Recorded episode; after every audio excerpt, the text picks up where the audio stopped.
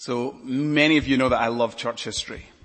And one of the ways I came to love church history was through reading biographies. Reading biographies of the great men and women of the past. David Livingstone, Mary Seacole, George Whitfield, Robert Murray McCheyne, Susanna Spurgeon, you name it. I read it and it just opened my mind up to vistas new of God's people living in different generations but serving him so faithfully and wonderfully. And if you're someone who, who loves reading a good biography, especially a good Christian biography, you'll know that there's often two, two ways that you can feel after you've finished it. Sometimes you can finish a biography, you can put it down and you feel inspired. You feel inspired to go and live a life of even greater faithful service to the Lord than you presently are. And then there's other times you can finish a biography and it's been a great read, but you feel discouraged and depressed. Because you look at their faith and their love of Christ and you think, my faith doesn't compare. My love of Christ, like, I don't think it would lead me there. I remember reading the biography of George Mueller and I was left feeling depressed. He was just a man of incredible faith. Well, we come to a passage tonight and it would be understandable if some of us left here tonight a bit feeling inspired. It'd also be understandable if we left this evening feeling a bit discouraged and depressed. Because here we have a woman, we're not giving her name here, she's the nameless woman, and she does this incredible act of devotion to Jesus. And it's inspiring. But when you and I think about, would we have done it if we were there? Perhaps not. But what I want you to see is, I preached this in the past, and I think I preached it wrong. Not, not here, but in Cumbernauld early on in my, my ministry. And I think I made the main point the woman.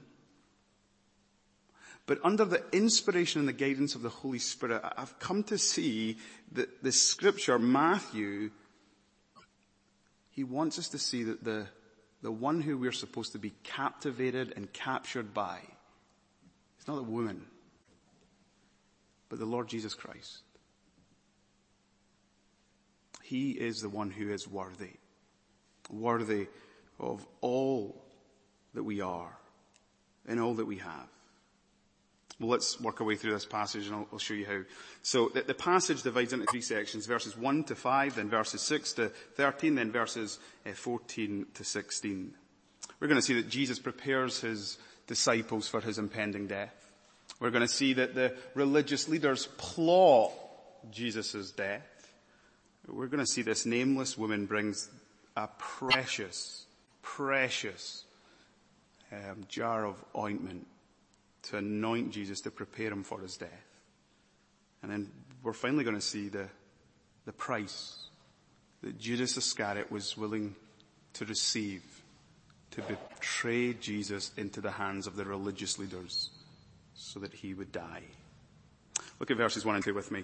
When Jesus had finished all these sayings, just to note, this is Matthew's way of saying Jesus has just finished the Olivet Discourse, but he's also just finished all of his public teaching in Matthew's Gospel.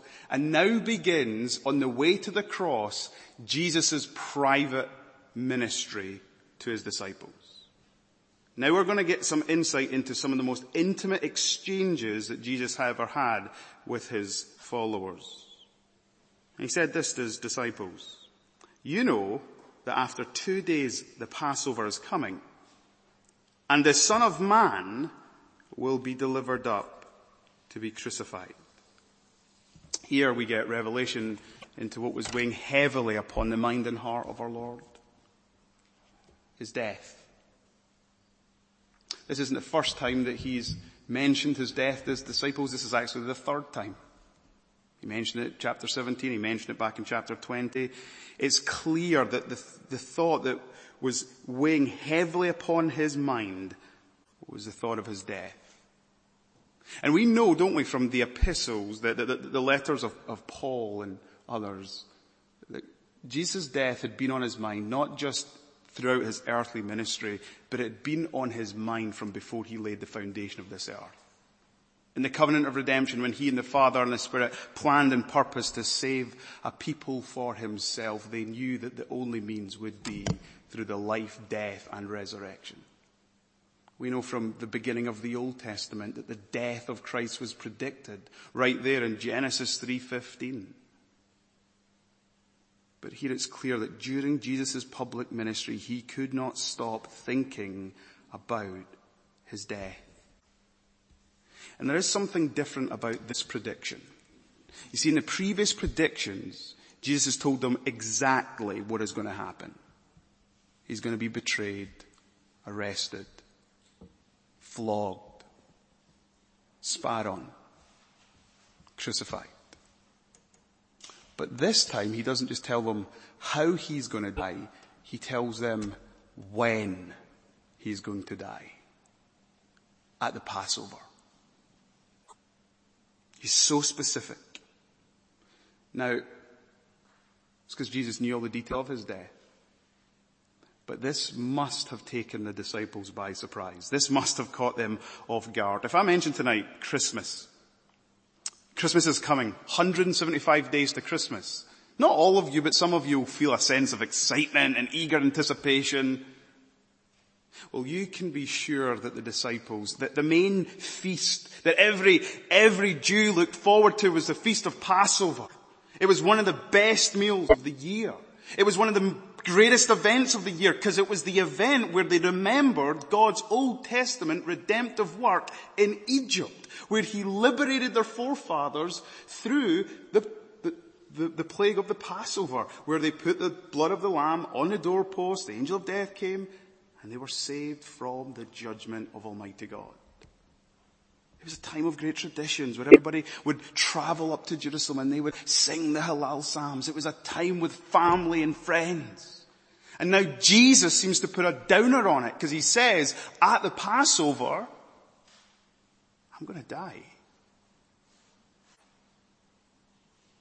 Now, as I, as I was thinking about this, it really hit me like the disciples, when Jesus said this, should have been like, I get it.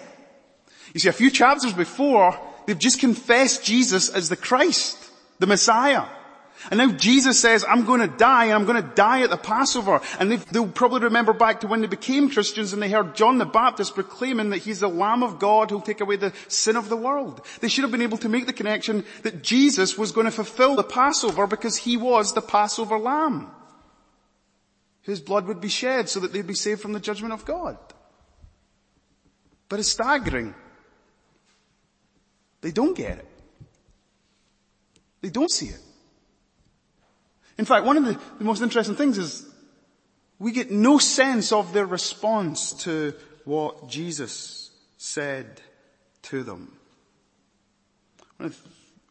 Jesus is, is, is such a great friend that in these moments where he was sharing what was heavy upon his heart, he was doing it because he, he was so considerate. He was so thoughtful. He wanted to prepare his disciples for his impending death.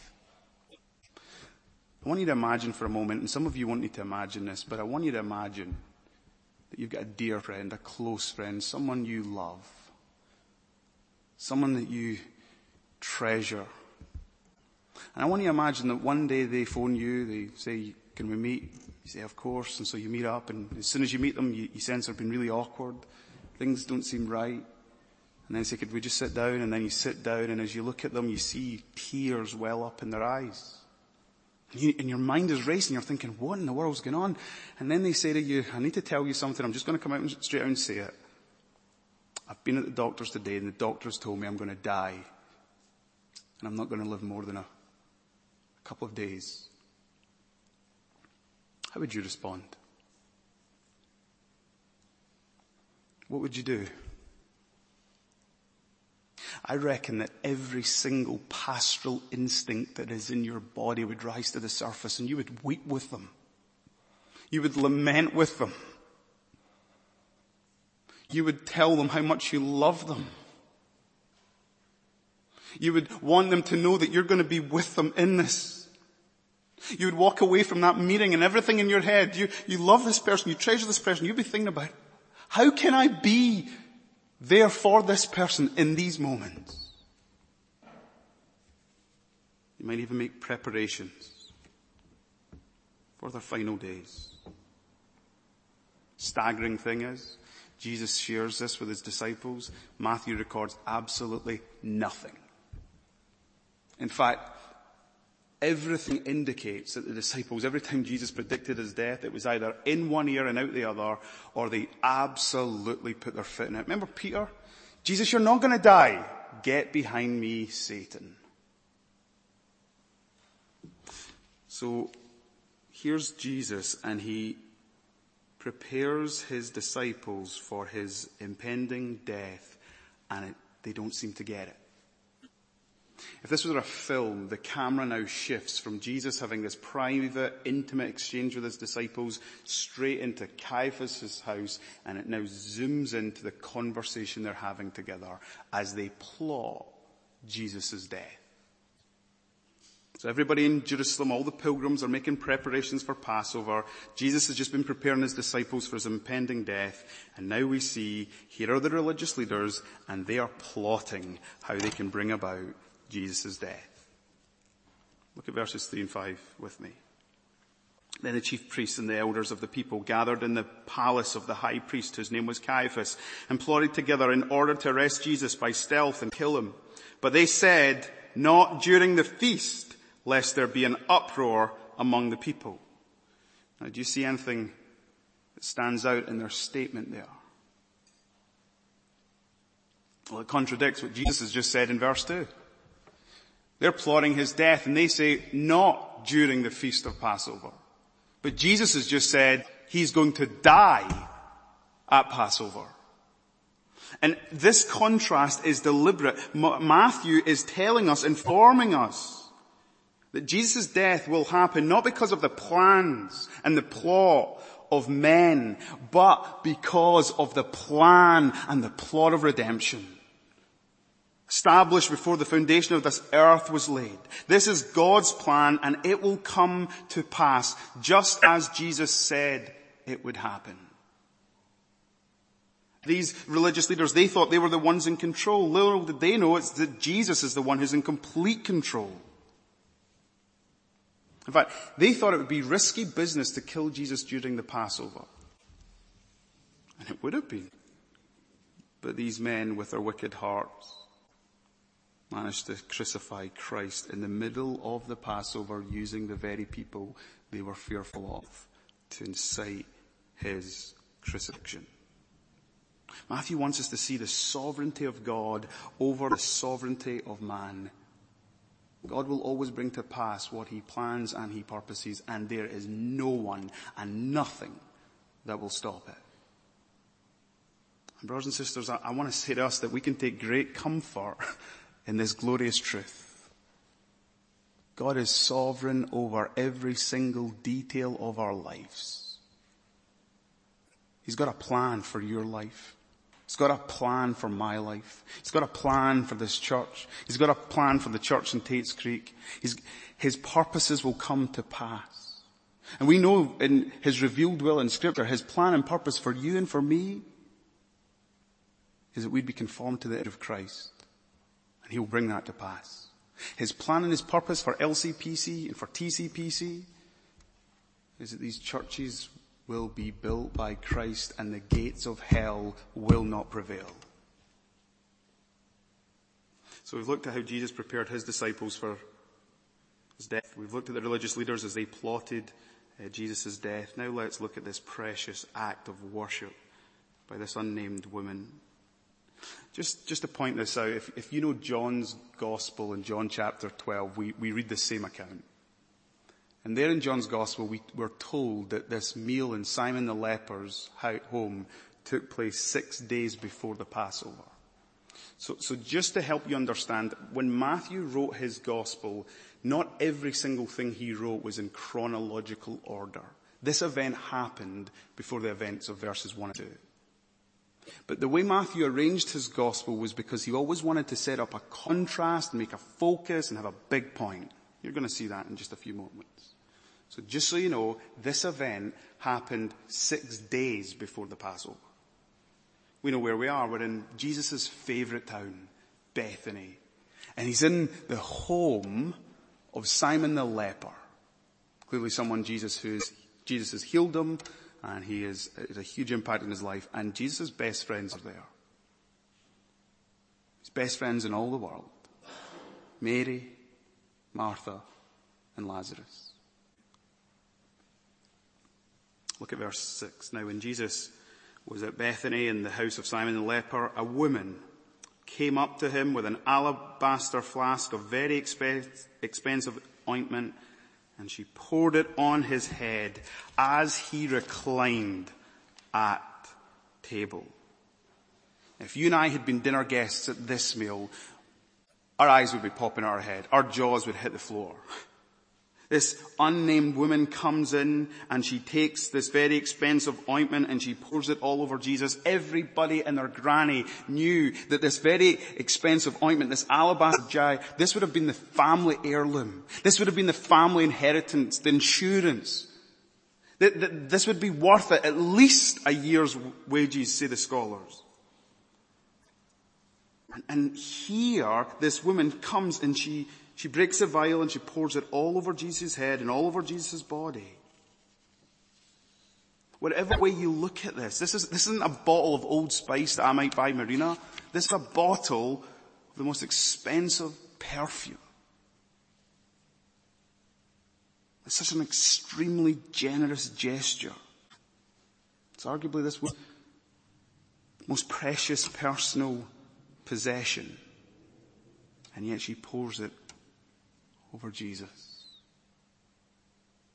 Everything about the manner of what she does tells us it was an act of love. It was an act of devotion. It was an act of sacrificial offering. It was an act of worship. This woman was not concerned about the cost, the price. There was no restraint. She just gives all that she has to Jesus. You know, that's what a true worshipper is. We just give all that we are and have to Jesus. We don't count the cost. We realize that nothing compares in comparison to him, and so he is worthy of our everything. Now, up until this point, we've not heard a, a whip from the disciples, but now, now we hear from them. Now at this meal, now they pipe up. If we know what was in Jesus' heart and mind, now we know what's in their heart and mind. Look at what it says in verse eight. And when the disciples saw it, they were indignant, saying, "Why this waste? For this could have been sold for a large sum and given to the poor." So these guys, they're red with rage. They're furious. They can't believe what they've just witnessed. Oh my goodness, what's she playing at? What a waste. And interestingly, in John's Gospel, in John chapter twelve, we know the first one to protest was Judas Iscariot. And John just adds a little note, and by the way, Judas Iscariot had been taking money from the purse. But all the disciples, according to Matthew, and Matthew was one of the disciples. All the disciples clearly joined in on this. Why this waste? They looked at what this woman, this nameless woman, in Matthew's account had done, and they conclude this is a complete and utter waste. Like they miss it. They don't see an act of devotion. They don't see an act of love. They don't see an act of worship. They see a waste. You know, so many people in our culture, if you were to tell them, and you know, those who, who, who aren't people of faith, if you were to tell them that you spend most of your Sunday, you spend most, all your Sundays going to church, some of you not just once but twice in a day, and say, is that not a waste of time? Surely you can worship God all the time and everywhere, and you, you don't really need to go to church. It's not a waste. It's easy to look at worship. This this was an act of worship, and, and the disciples, they saw a waste. A waste of money, a waste of time. Something better could have been done with this. Could be put to better use. Strange, right? That the disciples had no compassion for Jesus. Appears when he pre- predicted his death, but now they seem to have compassion for the poor.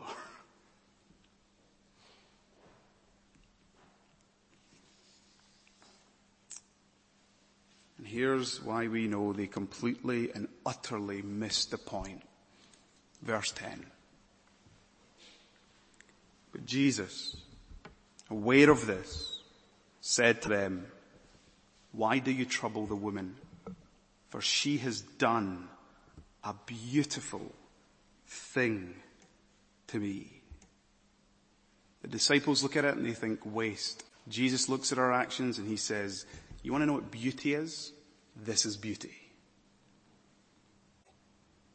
And, and, and it's profound that some of your translations might, she's done a good thing to me. You know, the original creation, God is good. God, everything he makes is good and very good. It's the same idea here. Jesus looks on at what this woman has done and he says, this is very good. This is beautiful. This is glorious. Because what she did was what she was made for. This is worship and enjoyment. This is her giving Christ all the glory, and this is her enjoying every minute of it as she pours the ointment over him. The point of this passage is to see that Jesus is the object of her worship. We never get her name, but we, we're so aware that everything that's done is done towards Jesus. The religious leaders plot his death. This woman anoints him for his death. And finally we'll see that G, uh, Judas will betray him for money. Now, there's two opinions on what this woman did. The majority of people would say she was not aware what she was doing. In a sense, yes, she got the fact that she was given her act of devotion, an act of love. Maybe she'd been so overwhelmed at the fact that Jesus had um, raised Lazarus from the dead, because this woman, by the way, is Mary. Maybe she's so overwhelmed that Jesus has, has healed Simon the leper, and this is just a huge way of saying thank you. And, and, and so they think that that's the reason she did this. The minority of commentators say, no, no, no, no. This woman knew exactly what she was doing. And I'm, I'm with them. One of the most underrated theologians in the Reformed Church is a guy called George Smeaton. And George Smeaton highlights there are very few people in the gospel who get it, but one of them who gets it from the very beginning and to the very end is Mary. And you know why she got it? It's because in Luke ten, she was busy in the kitchen. Where's she? She's sitting at Jesus' feet. And, and in that private exchange, what do you think Jesus is telling her? He's telling her exactly what he told all of his disciples. I'm going up to Jerusalem, and there I'll be delivered over, betrayed, and die. At the Passover, I'll be killed. And if you can go back to your hypothetical situation, but in this time it's not hypothetical, Mary heard Jesus predict his death, and she thought, if my Savior is going to die, I need to prepare him for his death. I'll embalm him with ointment because I love him. Look at what Jesus says in verse twelve. And pouring this ointment on my body, she has done it to prepare me for my burial. This beautiful thing that she's done is an act of worship, and it is preparation for Christ's death. You see, I said the disciples didn't make the connection between who Jesus was and the Passover, but honestly, I think Mary did make the connection.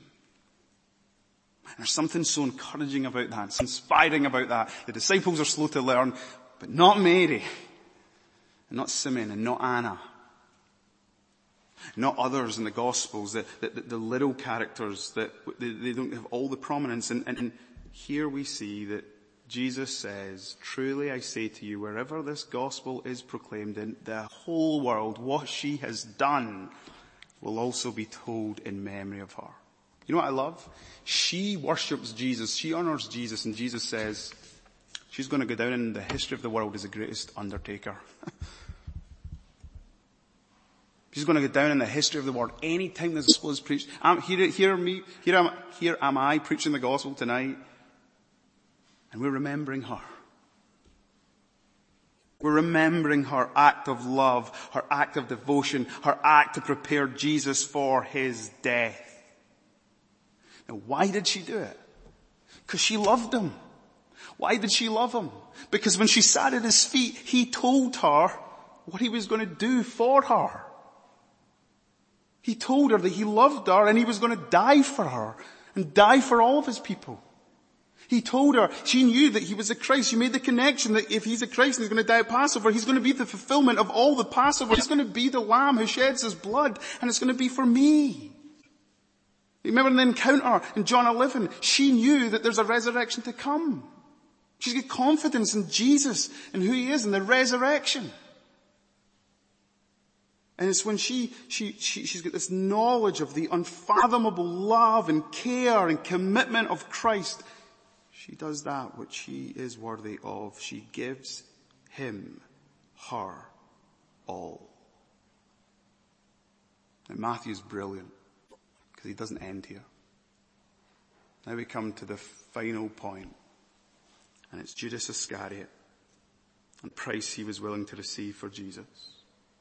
In one of the twelve, like just, just by introducing him in this way, one of Jesus' closest friends, someone who's journeyed with him, traveled with him, knew him, heard him, predict his death, one of the twelve.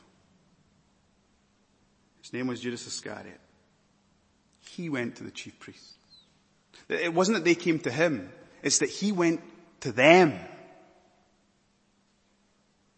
Why did he go? And what will you give me if I deliver him over to you?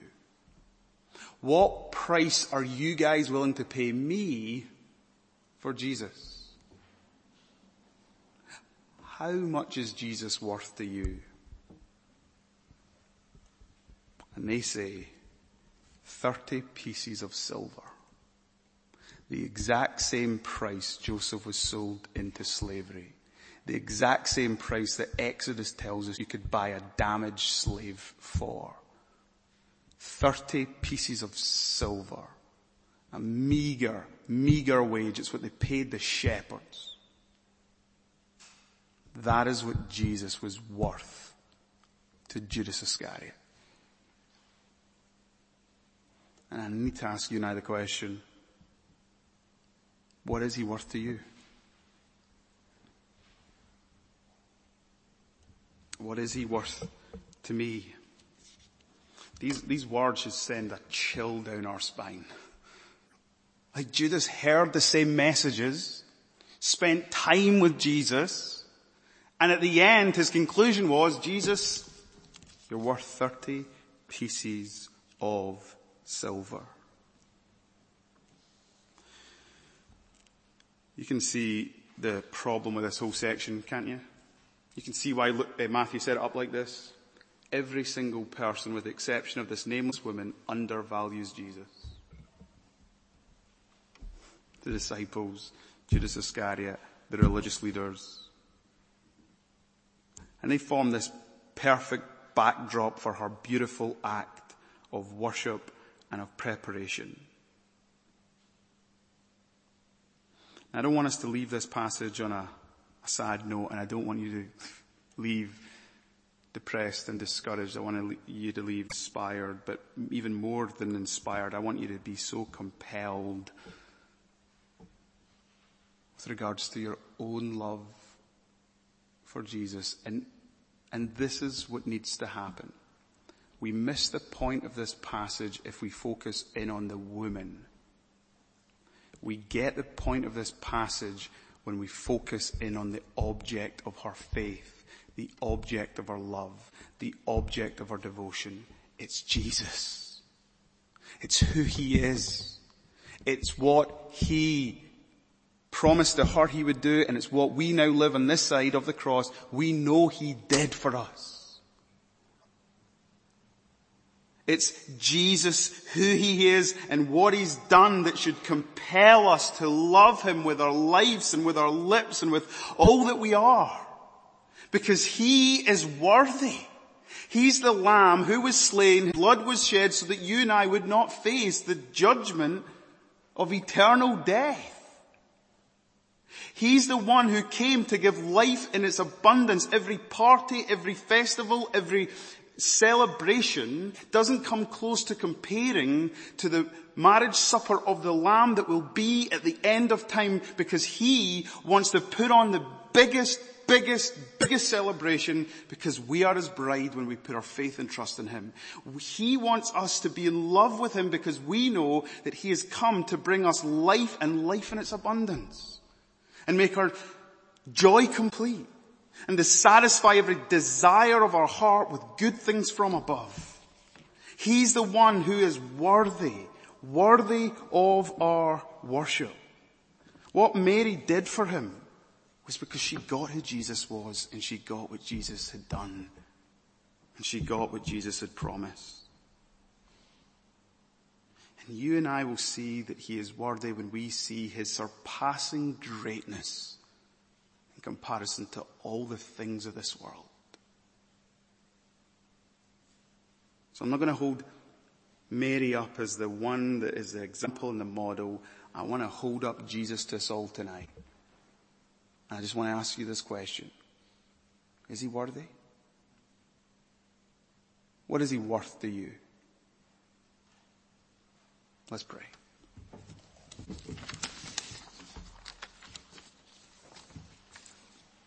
Lord Jesus, you are worthy.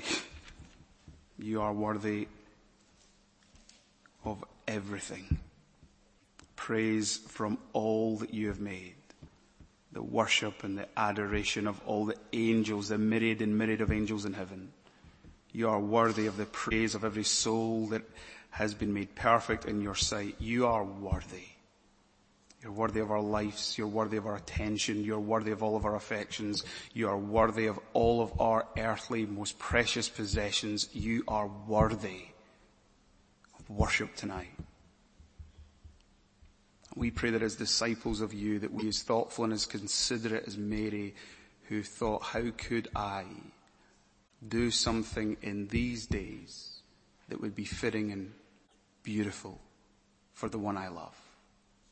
And we pray that as we go from here, that we would think, how can we use our lives in such a way that is fitting and is beautiful in your sight? And we pray this in your precious name. Amen.